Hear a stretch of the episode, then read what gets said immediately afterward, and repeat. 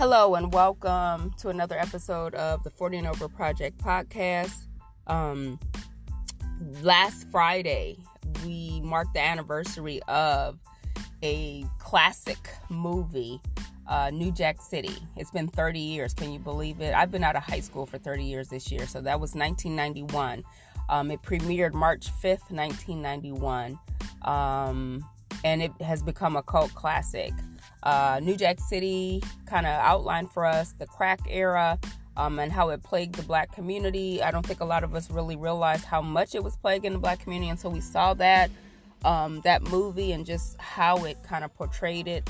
Um, it was a new movie uh, era of that time, especially for black movies, especially for black movies showing the lives of black people in kind of um, not so the not so greatest neighborhoods you know, of our community and how that, you know, there was Boys in the Hood, there was a lot of Spike Lee movies, really giving us questions and causing us to, you know, really question what's going on in society and what's going on in America and how fair is the legal system, how fair is criminal justice and things like that.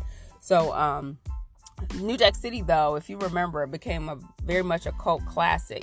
There was nothing like it then, and there's still nothing like uh, New Jack City today. It's still one of my favorite movies. I think people know all the lines from New Jack City, and we quote them all the time.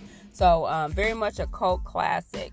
Um, it also shined a light on black people in law enforcement. You had Ice T, this was his first time playing the role of, um, and this is when rappers started becoming actors.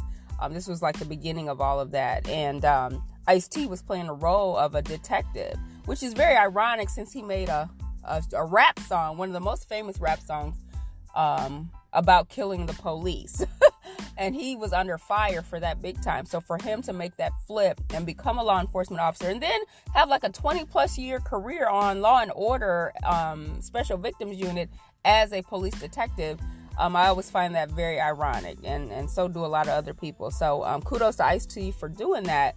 Um, but playing black law enforcement, we don't see up until that point in 1991, we had not seen a lot of black law enforcement representations on TV or in the movies, and so that was something we saw in New Jack City. There was also an ensemble cast that of up and coming black actors that included the likes of Chris Rock. He played he played Pookie um, and you know, a crack became a crackhead at some point in the movie. Um, so, but you had Chris Rock, had Ice T, you had Mario Van Peebles, who I believe may have directed that movie. It was either him or his dad that directed that, but I think he directed the movie too. Um, and you had Wesley Snipes, who had, I think at that point, only done maybe a couple of movies, but you had Wesley Snipes, um, who was an up and coming actor. You had Christopher Williams in the movie, uh, singer, you know, good looking, you know, singer. Um, then you also, you know, highlighted relationships between black men and what that had to do with power. You had Allen Payne playing the best friend of Wesley Snipes' character, Nino Brown, but their struggle for power amongst each other um, played a very pivotal role at, and was at the forefront of that movie. And so there was a it was a good storyline. I mean, New Jack City was a very good storyline.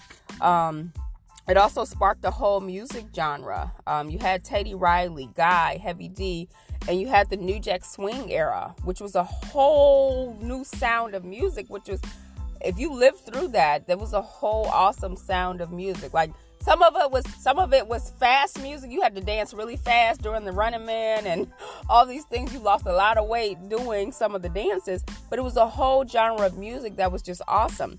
And then, not to mention, this was also the era of the soundtrack. So, when a black movie came out, especially in the 90s, it was always accompanied by a very awesome soundtrack. Like, like, I don't even know if I can name a soundtrack today for any movies that of the modern era in the 2000s or 2010s, but I could name several soundtracks that I purchased. You know, a lot of people bought soundtracks from the 90s, um, and New Jack City was one of those some of the music that was on the soundtrack, some of the notable songs were New Jack Hustler, that was Nino's theme song, um, Nino Brown's theme song. You had New Jack City by Guy, um, just, you know, talking about New Jack City as this place um, that had all this corruption and drugs and all these things going on and how we were dealing with it.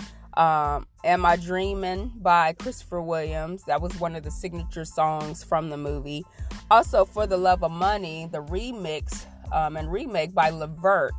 Um, their dad, you know, dad's group, O'Jays, did the original um, For the Love of Money. And so Levert and Queen Latifah and um, I think Troop got together for this remake of this song. And it was an awesome video that also went with it. it the message in the song was very dim and you really got to look into New Jack City and, and what it was trying to convey to us. Um, and then you also had um, the classic "I Want to Sex You Up" by Color Me Badd. It was these what three white boys. Everybody when we found out that it was three white dudes that sang this song, everybody was like, "What?" Like that is one of the baddest songs of that era.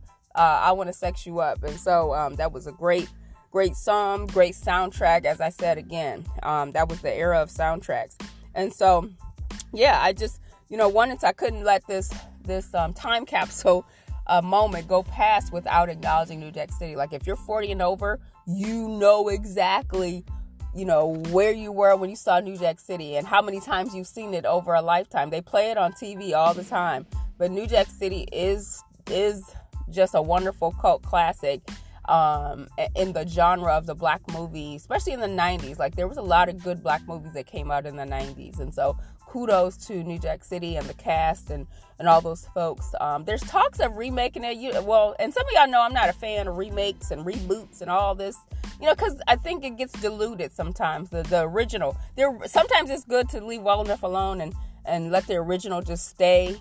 Um, and then watch the original. You don't have to remake. And if you got to explain some stuff to your kids, oh well. But we don't need a remake.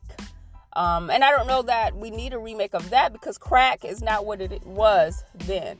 Um, and I'm not sure what I guess I don't know if we replace it with meth, but then you, it would be a whole different version of New Jack City and the purpose of New Jack City and what it was in the first place. So anyway, that's just my two cents about New Jack City. Um, if you've never seen it, I encourage you to see it. Um, watch it with your kids, watch it with family.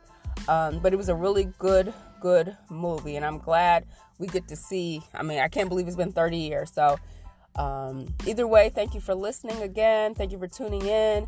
Check out my blog at the40andoverproject.com. Also visit my Facebook page at www.facebook.com slash the 40 and over project podcast. Peace.